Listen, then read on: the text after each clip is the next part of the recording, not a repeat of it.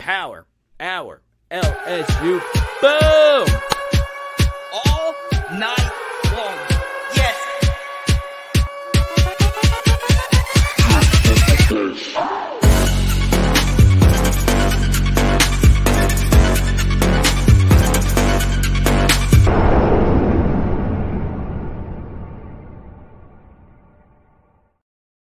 Ooh, it's freaking go. LSU fans, we have a fun Wednesday night, 6 p.m. live stream. We do it every hump day. And I want to start talking here about James Simon. So we talked about him a little bit. A lot of people are predicting he's going to be the next commitment. I'm really excited about him. I chatted a little bit about him last night, and I watched a good bit of him after the live stream. And yeah, 2025 might be the best running back class that LSU has ever brought in. And that's really saying something, considering they've had a class where Leonard Fournette and Daryl Williams were in the same class. So we also had Kayla Williams and Charles Scott in the same class. There have been some really good running back classes at LSU. This one very well could take the cake with Harlan Berry and James Simon. Harlan Berry, a little bit more of a shifty LeSean McCoy type. And James Simon actually reminds me quite a bit of Daryl Williams, but with a little bit more explosion and wiggle. The dude is an absolute ox. We say hi to Kenneth and many more of you that are tuning in nationwide, worldwide on the PHL Network. Please hit the like button, subscribe, ring the bell, share this with anyone that you know. Now, you see Scott Woodward is the thumbnail of today's video. And what's very interesting about Scott, there was a fascinating business report released earlier this week saying that LSU operated in a deficit. Okay, now think about the millions upon millions of dollars that LSU athletics creates and produces. Over $100 million per year, okay? And a good bit of that is via the LSU football team. But they said that they operated at a deficit, and they said there's a lot of different reasons as to why a program could operate in a deficit. Ross Dellinger did a piece about this 7 or 8 years ago about the LSU athletics, money situation. And then, last year, it apparently seems that LSU women's basketball operated at a $7 or $8 million deficit. So I say this, and you see the poll question associated with today's video. Do you, I'm just asking whoever you are, would you like to be an athletic director? Now, I'm not asking you, do you want an athletic director salary? Because there's probably a good chance if you're watching this that Scott Woodward makes more money than you do pretty much every season. But would you like to be an athletic director? With everything that's changing with college athletics, name, image, and likeness, the transfer portal, coaches leaving in and out, coaches' salaries seemingly getting bigger every season. It's hard. It is really, really, really hard. And Scott Woodward is very behind the scenes. He's not really a boisterous personality. Most athletic directors are mostly behind the scenes and somewhat reserved. But I say all of this because LSU is in a unique position because all you hear about, and I say all, but a good bit of LSU fans complain that we're behind on NIL for whatever reason. The truth is, coaches' salaries, as Joseph astutely points out, is a big portion of what you do as an athletic director. Coaches are expensive. Kim Mulkey, she's expensive. Brian Kelly, he's expensive. All the assistants for Kim Mulkey got raises. Most of the LSU football coaches are getting raises. Buyouts are being paid. I would also say that there is some skepticism from me that they actually did operate at a deficit. And it's also important to note that that's just athletic department funding. You got to think about what LSU football does for tuition and enrollment. A big reason why I went to LSU is because I loved LSU football so much growing up. So I say all of that. just to point out that LSU is in a good spot because they have one of the better athletic directors in the country. And I do think being an AD is going to be even harder moving forward, right? Because you do have to manage collectives. You do have to manage a changing landscape. You do have off-the-field controversies that you have to handle. So I just wanted to point that out at the beginning of a live stream because normally we talk about it a little bit later. This is going to be a very interesting year for LSU because, look, we've got coaches pretty much locked in. You know, the future of Matt McMahon is going to be very interesting. I would like Matt McMahon to get a third year at LSU. He's done enough for me to give him a third year. I don't know about for you, but it's crazy how much of expenses come down to just buyouts, just firing people and giving them money to leave. And it is, when you actually look at the business of college athletics, none of it makes sense. None of it makes sense. Like, it's so difficult being an athletic director. It is so difficult. And one thing people struggle with answering is what exactly do athletic directors do on a daily basis? And it's tough. It probably varies from school to school. So understand that this is going to be an interesting next 10 or so months in college athletics. We see the NCAA saying what they're saying about NIL and it becoming salary driven instead of NIL driven.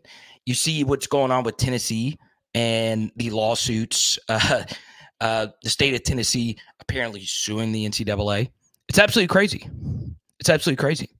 So I just honestly think LSU is in a good spot with their AD. One of the more experienced ADs out there.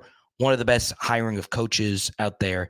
And hopefully what Scott Woodward is building continues to build. Okay. And one thing that was very interesting. All right. We talked a bit about Brad Davis yesterday. When Brad Davis got here, he immediately became one of the best offensive line coaches in the country in terms of salary. And I'm telling you, there was so much pressure on him to deliver. And he has taken our LSU offensive line to the very next level. So, really excited about our future. I wanted to share those business reports with you.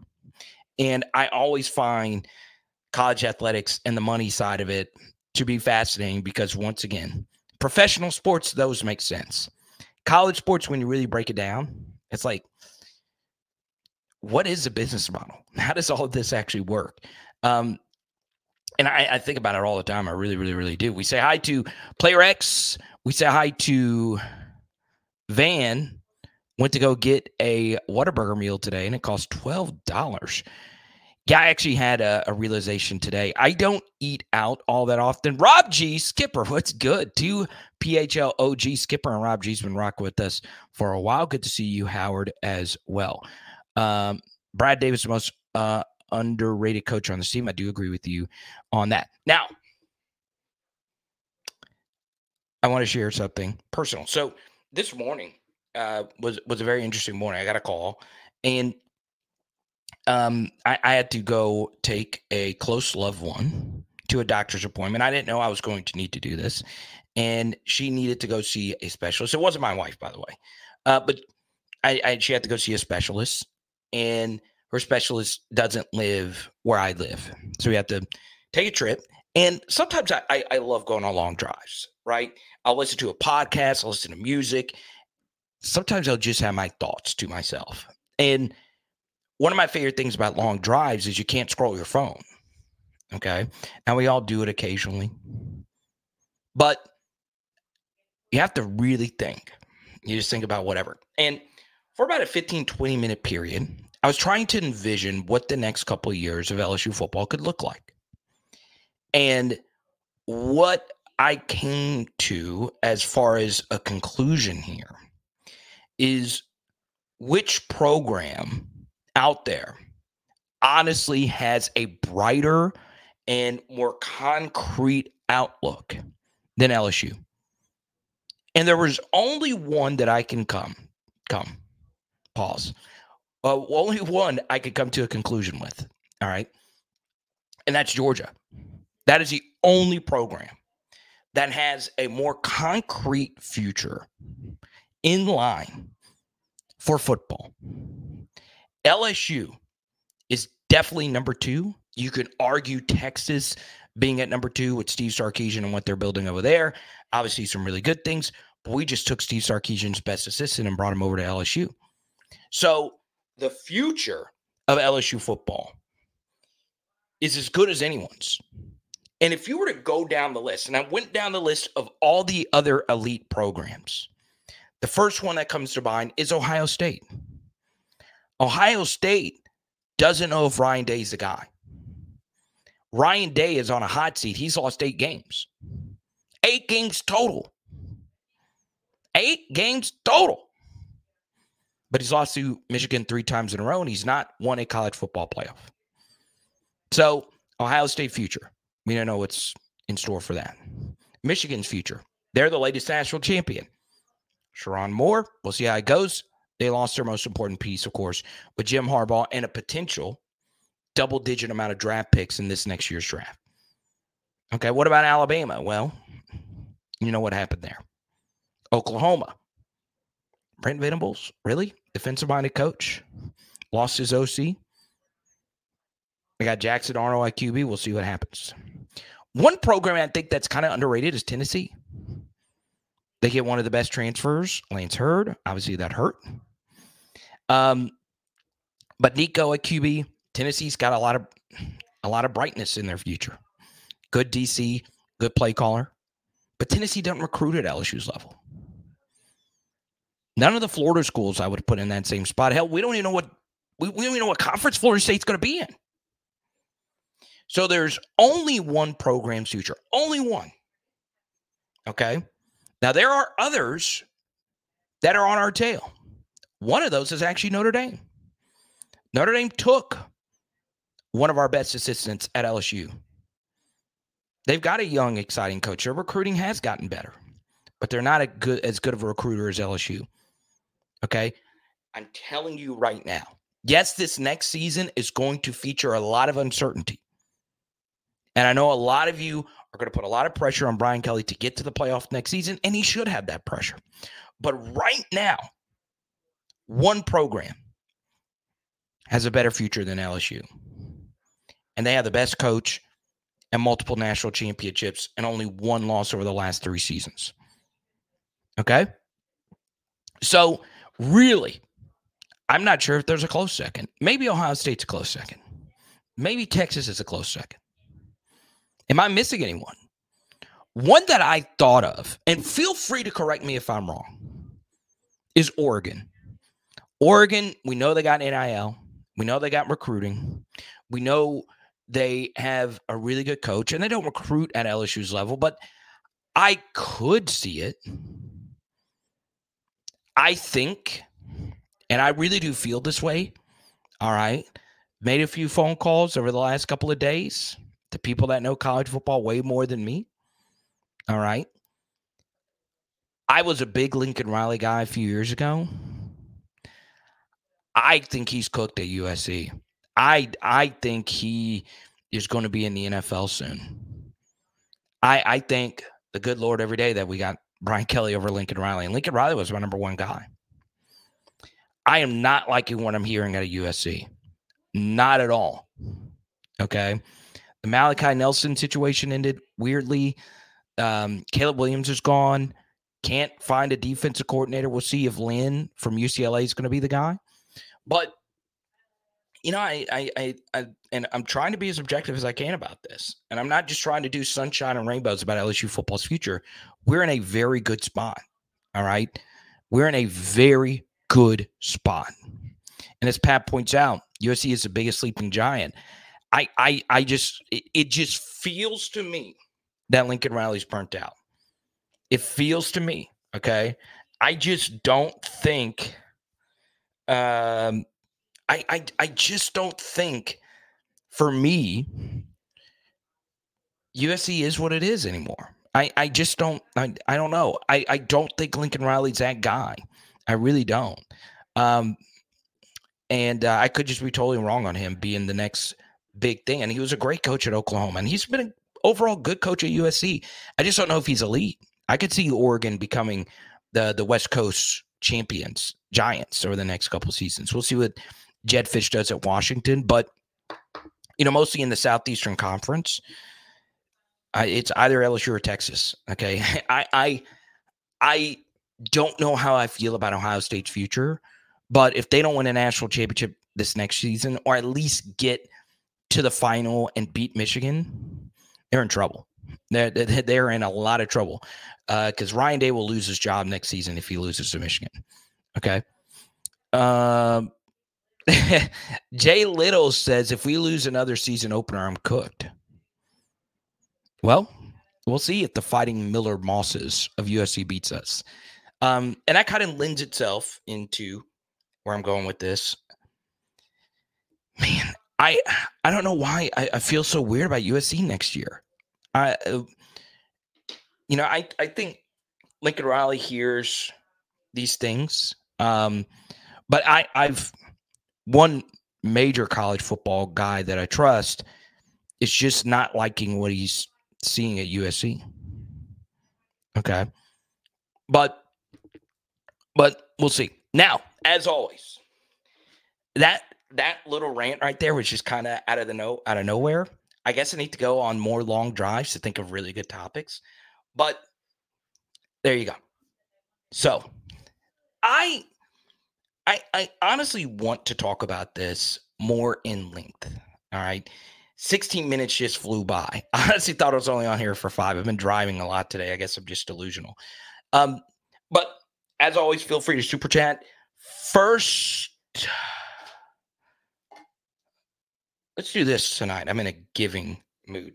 It's got this nice shiny crystal back on it. Because we're only going an hour, if we get to 50 in supers, we're going to give this out. Okay, this is one of my favorite one-of-one cards. It's a crystal, cracked dice, one-of-one Terrace Marshall. This goes on a desk very nicely. Sometimes I'll use these slabs because I have a stack of paper I normally have right here, and I'll sit this down so you know the fan doesn't blow it away. So yeah, this also is a very fancy paperweight if you want to use it, but it also sits up nicely on any shelf. I'm going to give this out tonight if we get to $50 in supers. Who wants to live in LA? Hell, LA's beautiful. I freaking love LA. Lived there, I mean, it is expensive, but yeah, I mean, 247 said Brian Kelly is his number 2 ranked coach in college football. Kirby Smart is number 1. Pat asked, Carter, how do you find all these cards? Mostly eBay, but like Facebook groups. I do football card shows, so I get a lot of stuff from viewers, honestly, and I like to give it out. So on February 17th, Pat, you should make the drive to this. It doesn't matter where you are. It's worth flying in for this. Ask anybody that's been to one of these with me. PHL get-together February 17th. Arklatech Sports Carter Memorabilia Show. 4 LSU recruits, Gabriel Wellifer, Tylen Singleton, Ahmad Bro, and Debo Atkins will be there. Signing autographs, taking photos, kissing babies, shaking hands. Okay. You know, I think you guys would love it. I think you guys would love it. Let's go to Lance here. Lance on Facebook. Thank you so much. Any news about Terry Bussey? Not really. Then again, I haven't really been able to look at a whole lot today. Because I had to deal with a medical situation, but hopefully it's good news if you've heard anything. So there you go. Now, next thing, I wanted to personally throw this out here.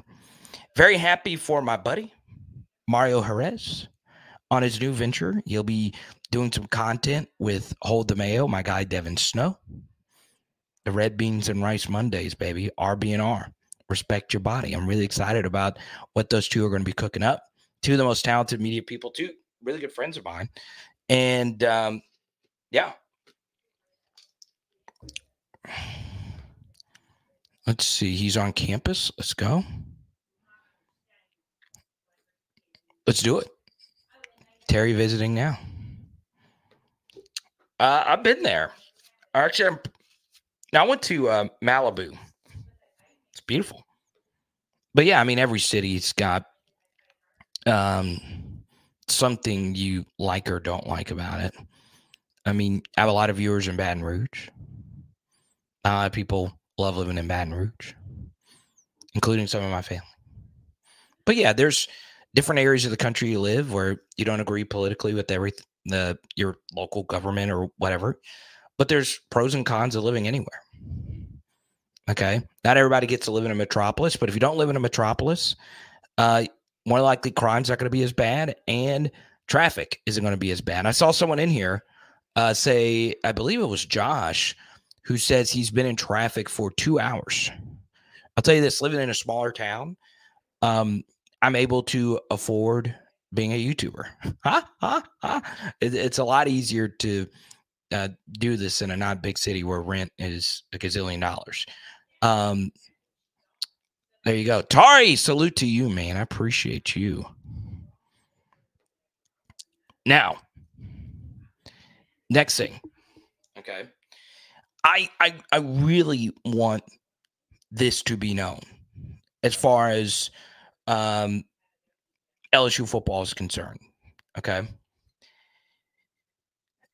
I do think with the future of college football, I think recruiting will continue to be more regional. Now, of course, if you had the chance to go get the absolute number one player in the entire country and he lives in Michigan, you go get him. Like quarterback recruiting is a completely different beast than everything else. But I do think with the future of LSU football, you're going to see a lot of the recruiting remain focused on Louisiana and Texas. Okay. I've been doing some research on some states and their hit rates at Louisiana, and those two states, as you would imagine, have percentage-wise also been a pretty high hit rate for LSU, and most of the players that LSU has come from those two states. Of course, you have some Mississippis, you have some Floridas, and you know, it's a beautiful thing, right?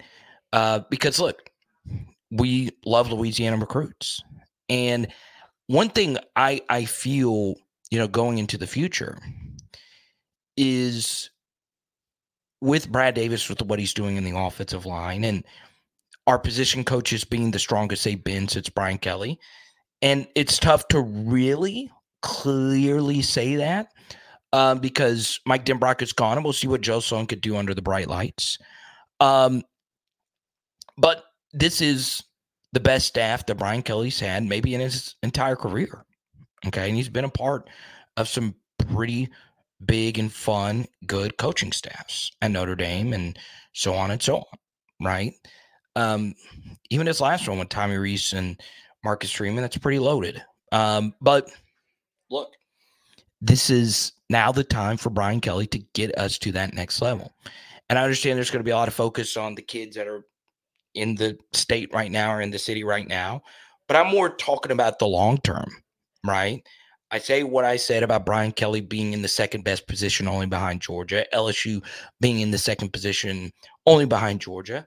But from this point forward, LSU should be in the playoff at least once every two seasons, okay? It's going to be hard with the SEC being the way that it is to get there every single season. But the more I look at next year's schedule, the more I feel LSU should be there next year. Okay.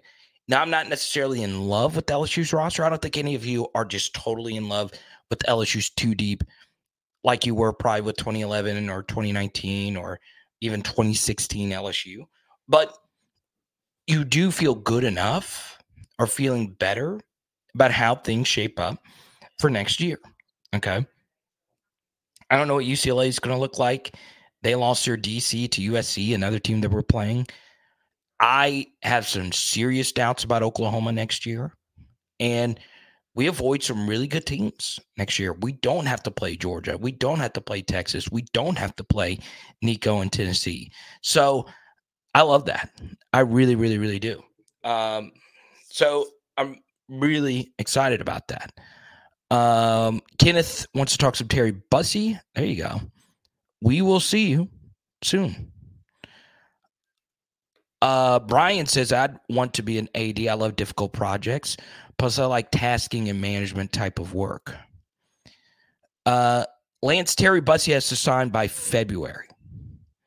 So there you go.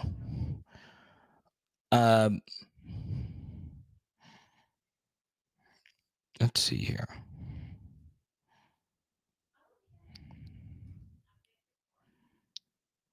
Bill wants to talk about some in-stadium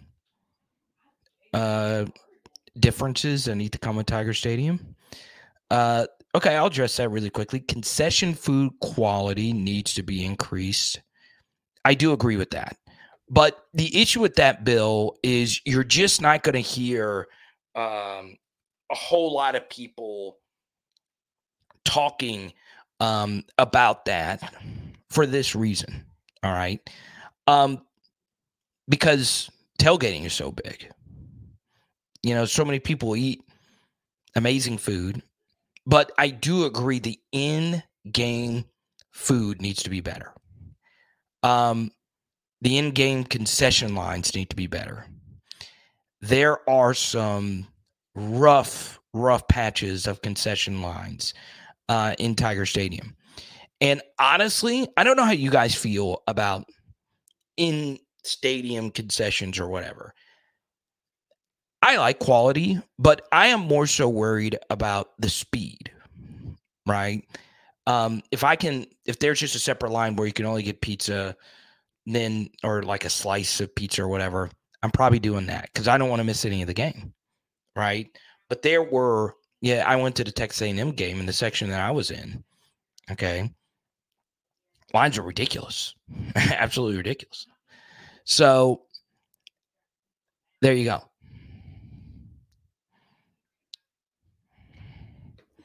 Pegasus wants to talk about Terry Bussey, what position is he being recruited for? You know, this is how I view him. The little bit I watched him, he reminds me of Dante Jackson. Okay, and if you remember Dante Jackson's recruitment, that's roughly a decade ago, man. That's crazy to think about how long ago that's been. He was just like so explosive, but you see, I do see more corner, but it could go either way, right? And they were both obviously five-star caliber, big-time athletes. Now, I could see him playing safety, but I would prefer him, of course, to play corner. That is a more valuable asset for a defense. Obviously, that depends on what your depth chart looks like, but I think that would be his best position. But, you know, the explosive playmaking type of wide receiver is also a really big piece as well. Okay, let's see.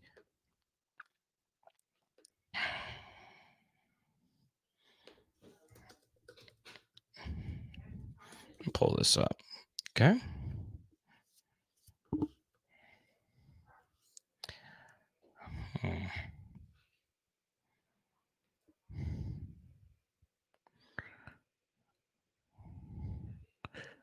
More flashing lights for the epileptics.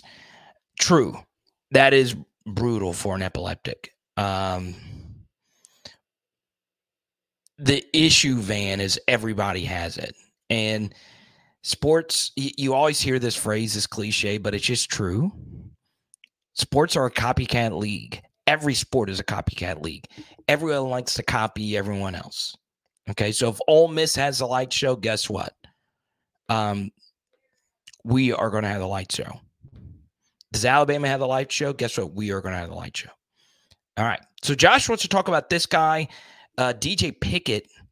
And the reason why I'm bringing this up for Josh is because he's still sitting in traffic. I highly recommend everyone go back and listen to the beginning of yesterday's live stream. We played a clip that Keelan Moses had with our buddy Preston Guy. And as you can see here, DJ Pickett is a 5-star. And Keelan Moses mentioned some elite DBs coming through LSU. This is a 2025 guy. So it's important to note this, that Terry Bussey is a 2024 recruit. So that means he's going to be immediately eligible for next season. DJ Pickett, of course, is a 2025 recruit. And as you can see, he is the number 1 safety for the class of 25. Okay. So you'll see that his RPM is Florida's in the lead there. And Corey Raymond just came over from Florida. So you would like to think LSU could get something going on this. But DJ Pickett, of course, would be a very welcome addition to LSU. And look, the good thing, even if you don't get someone of that caliber, is you did just land an absolutely massive safety class, all right? And I mean massive safety class. You would like to think one of Joel Rogers, Deshaun McBride, PJ Woodland, even though he's more of a corner, you would like to think one of those guys, Jawan Johnson, any one of the DBs that LSU brought in, can be a contributor next season. But if one of the safeties hits, that would be awesome. Or one of the corners hit, and you can slide Javian Toviano over to safety, where I think he would, where I think he would do really well. So, man, it would be awesome to see that. Okay, but I'm telling you, LSU has used a lot of resources on defensive back recruits, and we'll see what happens. Okay, maybe there is a deep sleeper in this LSU room that's already there. Maybe it's someone like Matthew Langlois, but he can't stay healthy. So it could be quite a few names. Ray brings up Colin Jackson. He's going to keep the new guys on the bench, according to Ray. Maybe so. Maybe so.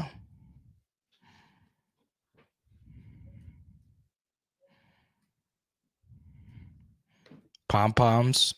Alabama does it. I think Auburn does the pom-pom thing as well.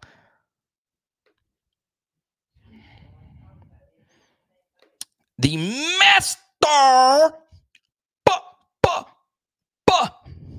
Lanster. Ahmad says Jordan Allen is that guy, pal. The 3-star at LCA.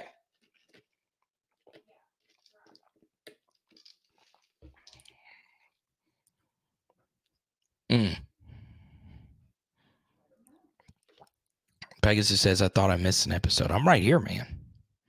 And we'll be live tomorrow. We will be going live a little bit earlier tomorrow. We'll go live. I'm deciding between 3 or 4. I do have to call some college basketball tomorrow, so really excited about that. Love doing that. I can really see myself doing play-by-play. I don't like the charting. The prep can be very tedious, but it's a lot of fun. It really is. So there you go. Now, normally midway through, I can get to as many comments. Once again, if you super chat, I'll go straight to it. The next topic I want to get to, though, is LSU women's basketball. All right. I do want to get into this conversation because I got to few messages from you guys about the team and your concern, them losing again. And look, you know, there was pressure on them going undefeated this season. Things just did not go your way. Kateri Poole no longer on the team. You lost Smith, one of your best post players. And the depth just isn't there. Okay. And I think this team will still make a tournament run. Win it all? Maybe. you know, I think Iowa has somewhat performed under expectations. They've had a few close losses themselves. South Carolina, I think it's been way above expectations with them losing Boston and their star guard, number one, I forgot her name. But, you know, I still think this team could beat South Carolina in the SEC tournament. I still think this team can win it all. I do. All right. Let's go to Carvis' Super Chat, and we can get back into some women's basketball and men's basketball if you want to. Baseball, we are what, roughly 15, 14-ish days away? I know Chance has that number right on top of his head. But we go to Carvis. In your opinion, what are the odds Garrett Nussmeier stays two seasons? Most exciting freshman, redshirt or true, on both offense and defense that balls out next season. All right. Let's go with question number two. Redshirt freshman, that is undoubtedly going to be Caleb Jackson. Out of all the redshirt freshmen, he is going to have the most pressure because of what we saw this season. Okay. I think Shelton Sampson's going to have a lot of hype as well. And one sleeper who's going to be more important than either of those two is going to be DJ Chester if he is the starting center. True freshman on offense, of course, is going to be Trades Green, who moved up the five-star ladder recently. Very interesting stuff. Now on defense, Deshaun McBride obviously is someone we mentioned, but without a doubt, true freshman on defense. Dominic McKinley, whether or not it's fair, I think it is a little unfair to him being a five-star defensive lineman and also being in the most open defensive tackle room of the modern era. There's going to be a lot of pressure on him, and it's going to be very unfair to him if he doesn't live up to it in year number one. But yeah, if he is the best true freshman on the team, that changes the playoff expectations for this team next year, and that's how dire the need is for defensive tackles to step up. And that, of course, is going to be Guillory, Sean Washington, Jalen Lee. All those guys are going to get their opportunities. Redshirt freshmen on defense, man, that's tough because a lot of the defensive redshirts got burned last season. So Toviano will be a true sophomore. Obviously, Ashton Stamps will be a true sophomore. But I'll give you Jackson Howard. Why not? Because he was able to get a red shirt. And maybe Colin Jackson. You know, Colin Jackson was mentioned a minute ago. Now, for your first one, in my opinion, what are the odds that Garrett Nussmeier stays two seasons? I would put it at 75% to 80% that he is going to start two seasons. And that's what you want it to be, right? You look historically at LSU, most of these successful elite teams were year two quarterbacks or more. So yeah, it's how I see it. Maybe you guys see it another way. Okay. So let me know what you think. And I'll give you one more fact about Garrett Nussmeier's situation after this. PHL Nation. Oh, yeah, baby. You know about Louisiana Controls. They've been showing us love throughout this college football season, and I'm looking for you to do the same when it comes to your energy management commercial HVAC needs. It is all with our buddies who have been doing this for over 40 years. Yes, that is 4 decades. You know this Louisiana weather gets crazy. Go to LouisianaControls.com or call 225-924-4990, baby. Let's go. One more thing about Garrett Nussmeier's situation, okay?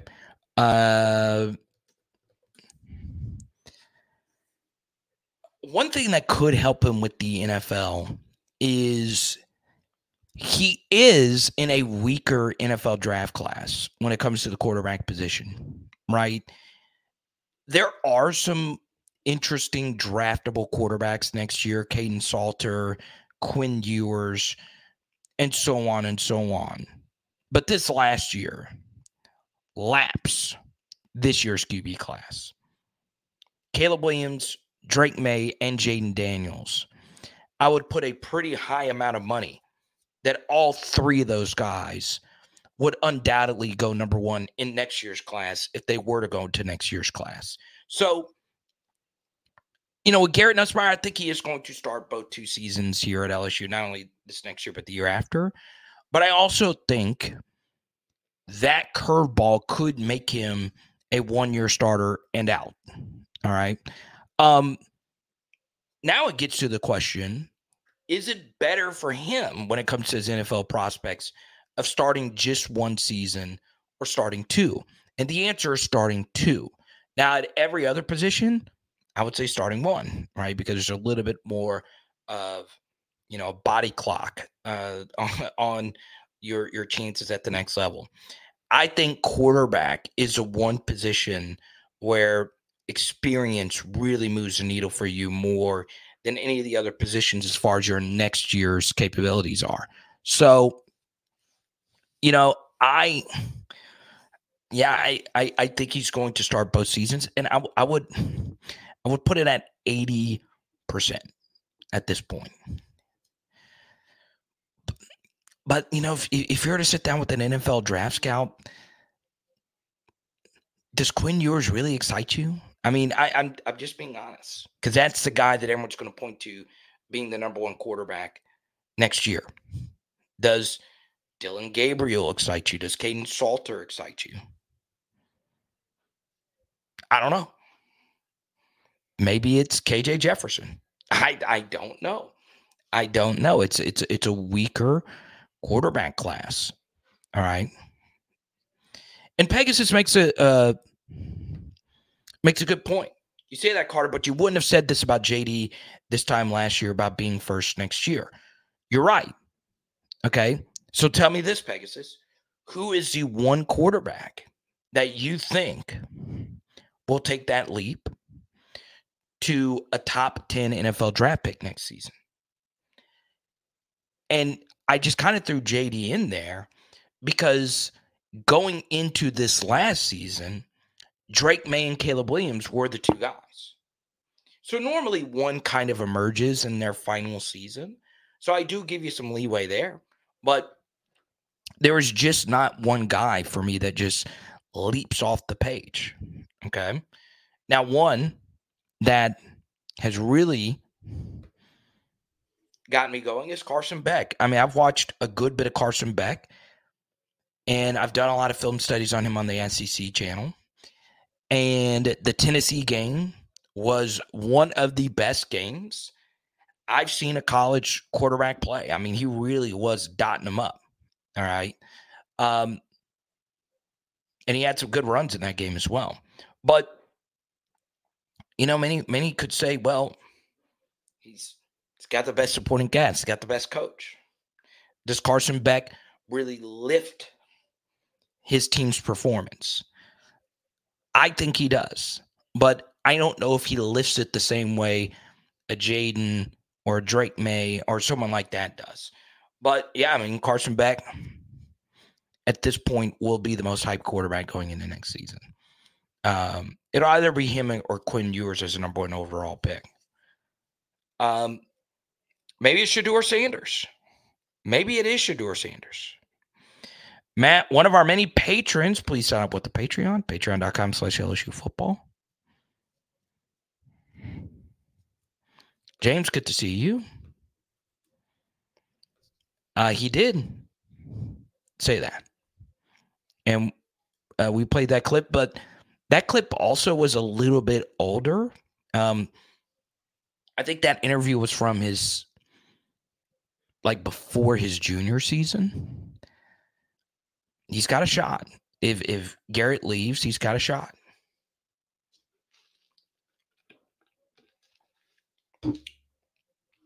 But if you go to a Division I Power 5 school,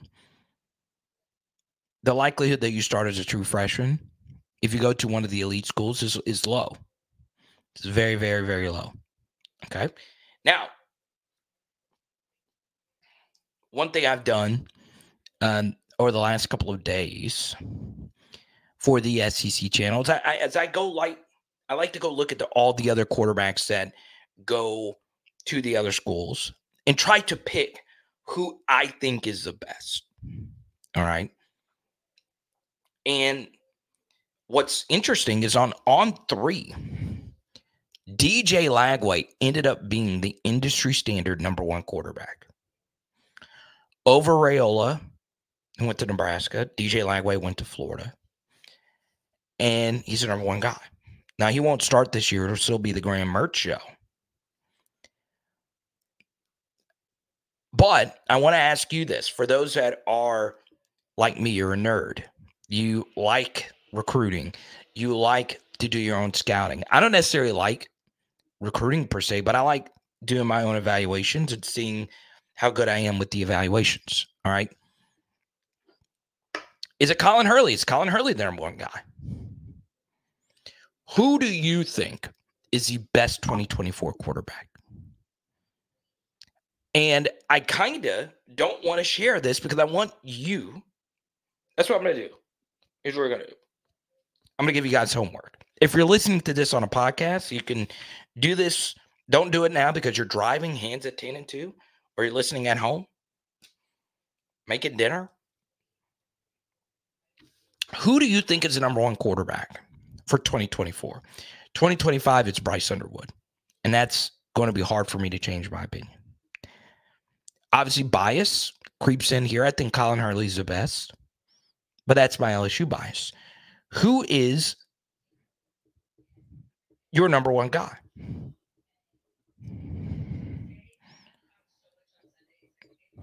Let me see. Over time, I feel like I've been pretty accurate in picking my #1 guy. We'll see if my #1 guy last year, Nico, he's going to be starting at Tennessee this year. A few years ago, it was the kid that starts for Clemson now. His name slips my mind. He played at Westlake High School. He was the #1 guy. So far, he's not been that good. He's not been that good.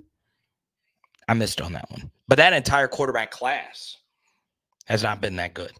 Up to this point, the best quarterback in that class has been Noah Fifita at Arizona. All right. Brian and James both say Julian Sayin. Yeah, so Cade Klubnik is his name. Klubnik. He was our #1 guy. So when I had Cade Klubnik #1, he wasn't #1 at the time. He was a top 100 guy. And eventually, 247's composite put him at #1. Okay. Josh says, Colin Hurley reminds me of Jalen Hurts. I don't know if I agree with that comp. Honestly, I think Colin Hurley reminds me of a slightly shorter Dak Prescott. I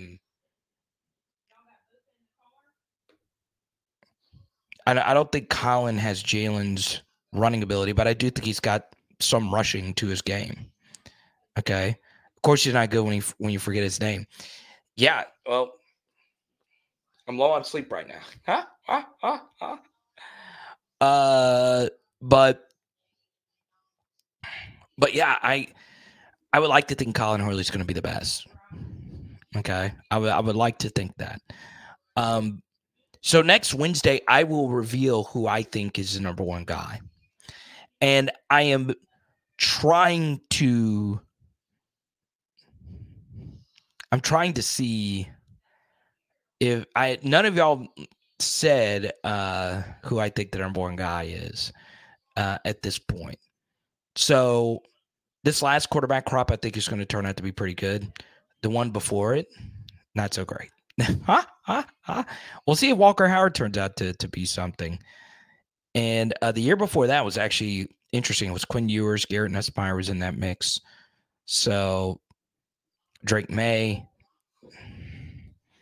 Jared doesn't know any 2024 guys other than LSU. I get that. I feel that. Okay. God, this live stream has been lit. I love it. I freaking love it. Low on supers, that's okay. Big shout out to Carvis, but life is good. Can't hate.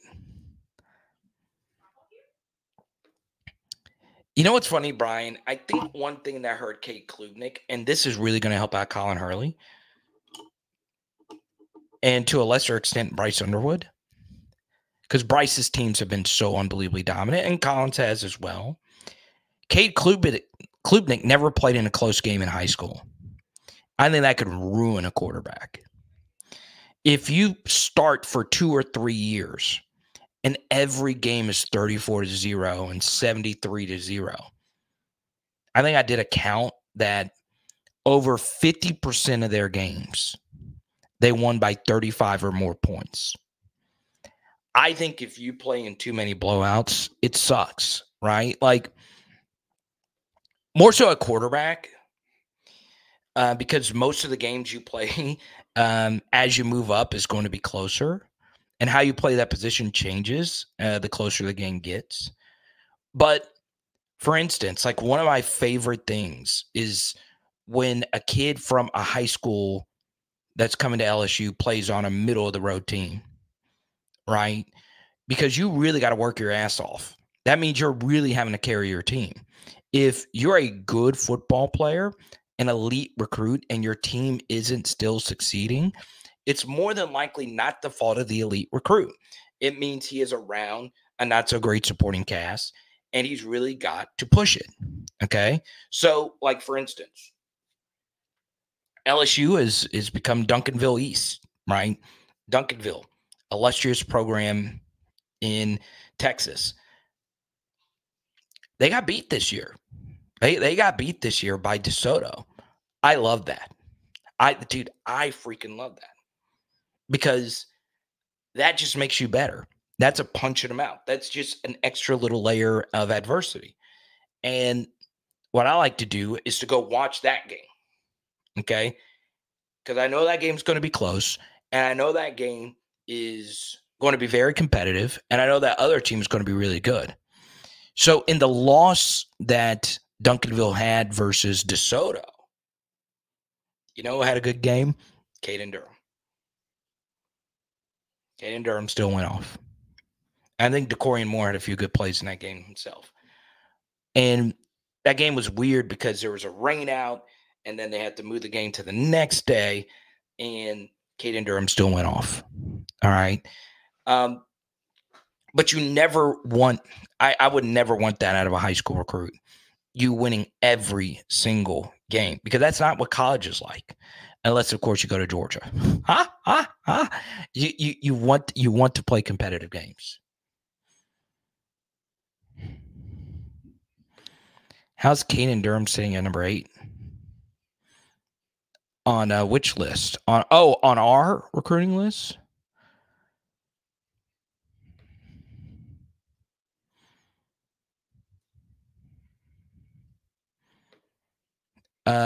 Tell me what list and I'll answer it. Let's go to James. What does Ohio State do with 2 5-star 2024 quarterback recruits, Julian Sayin and Aaron Noland?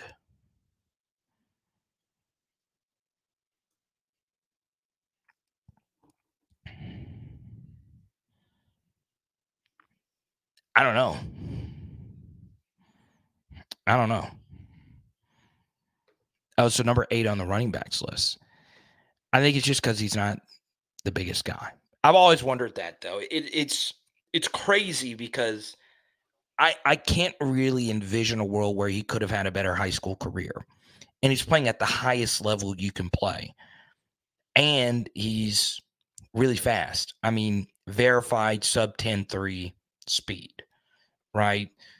Which is crazy because, you know, last year we had a recruit named Jalen Brown, and Jalen had a very iffy middle-of-the-road grade for me for his recruiting ranking, and I wish him nothing but the best at Florida State. We won't play Florida State until a playoff game, and he had elite speed.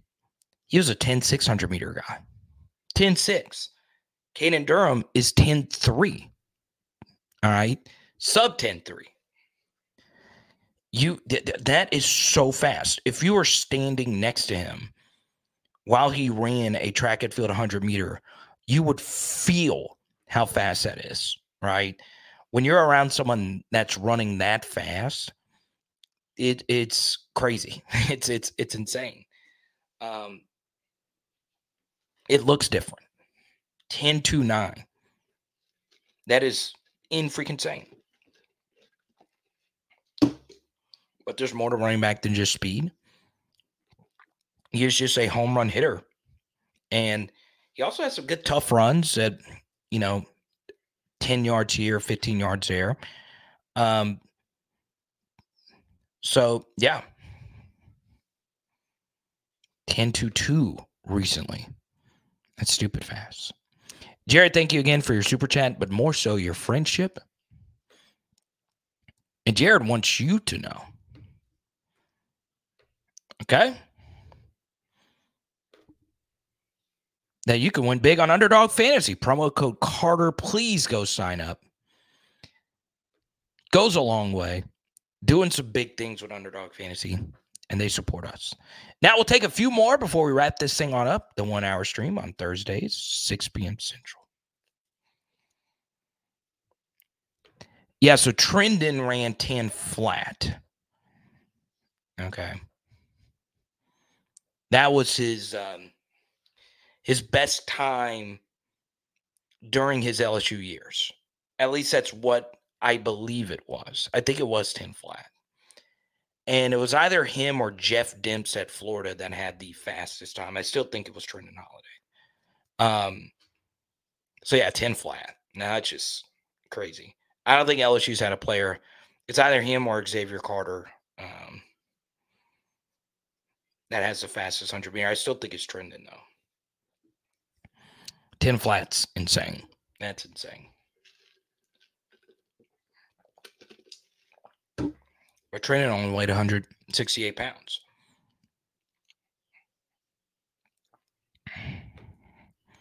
You think DeCorian Moore is faster than Caden Durham? What? There's a video of them racing somewhere. I think Durham won. But DeCorian Moore can fly too. He's special speed as well. We'll take a few more here before we skedaddle. I appreciate you guys. Been a crazy day. Been on the road for over 6 hours today. Let's say hi to MH. Howie. Good to see you. Welcome to the channel. Please hit the subscribe button. Ring the bell.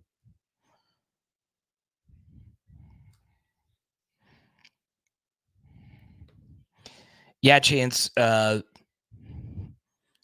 Very few succeed, right? Cam Newton is one of those guys. But then again, he had some starting years at the JC level, but only 1 year of P5 starts. Anthony Richardson's another one-year starter, but for the most part, it's better to get multiple years of starting reps. But to each your own. To each your own. Let's see.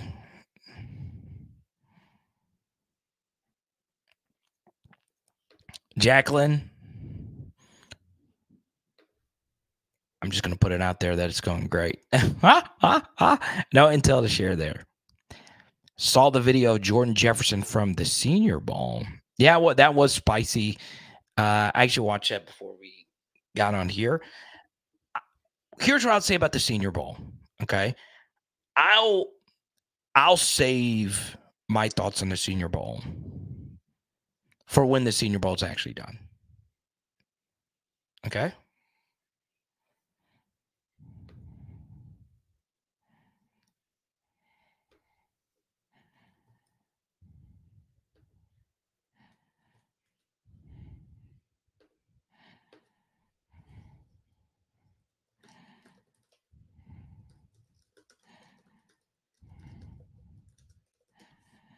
All right.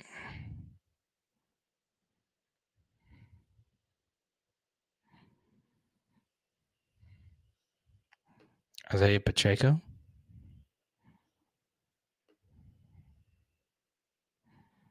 How heavy is Caden Durham? Yeah, he's under my threshold, but I do think his frame, he'll add on. I think when his college career begins, he'll be around 205. I normally like the 210, 215, 220 range. But I do think he'll put on weight. Okay. So, but yeah, you know, it's what he feels comfortable with. I do think he has the speed to make up for it, but you guys know how I am about that in the SEC. Now, I'll be chatting in the Discord for the next couple of minutes. This has been a fun live stream. We'll be back tomorrow afternoon, and we'll see you then. Yes! Power Hour, LSU, boom! Probably 3 p.m. for tomorrow. And tonight, oh, I'm doing some Indian food, some garlic naan. Let's go.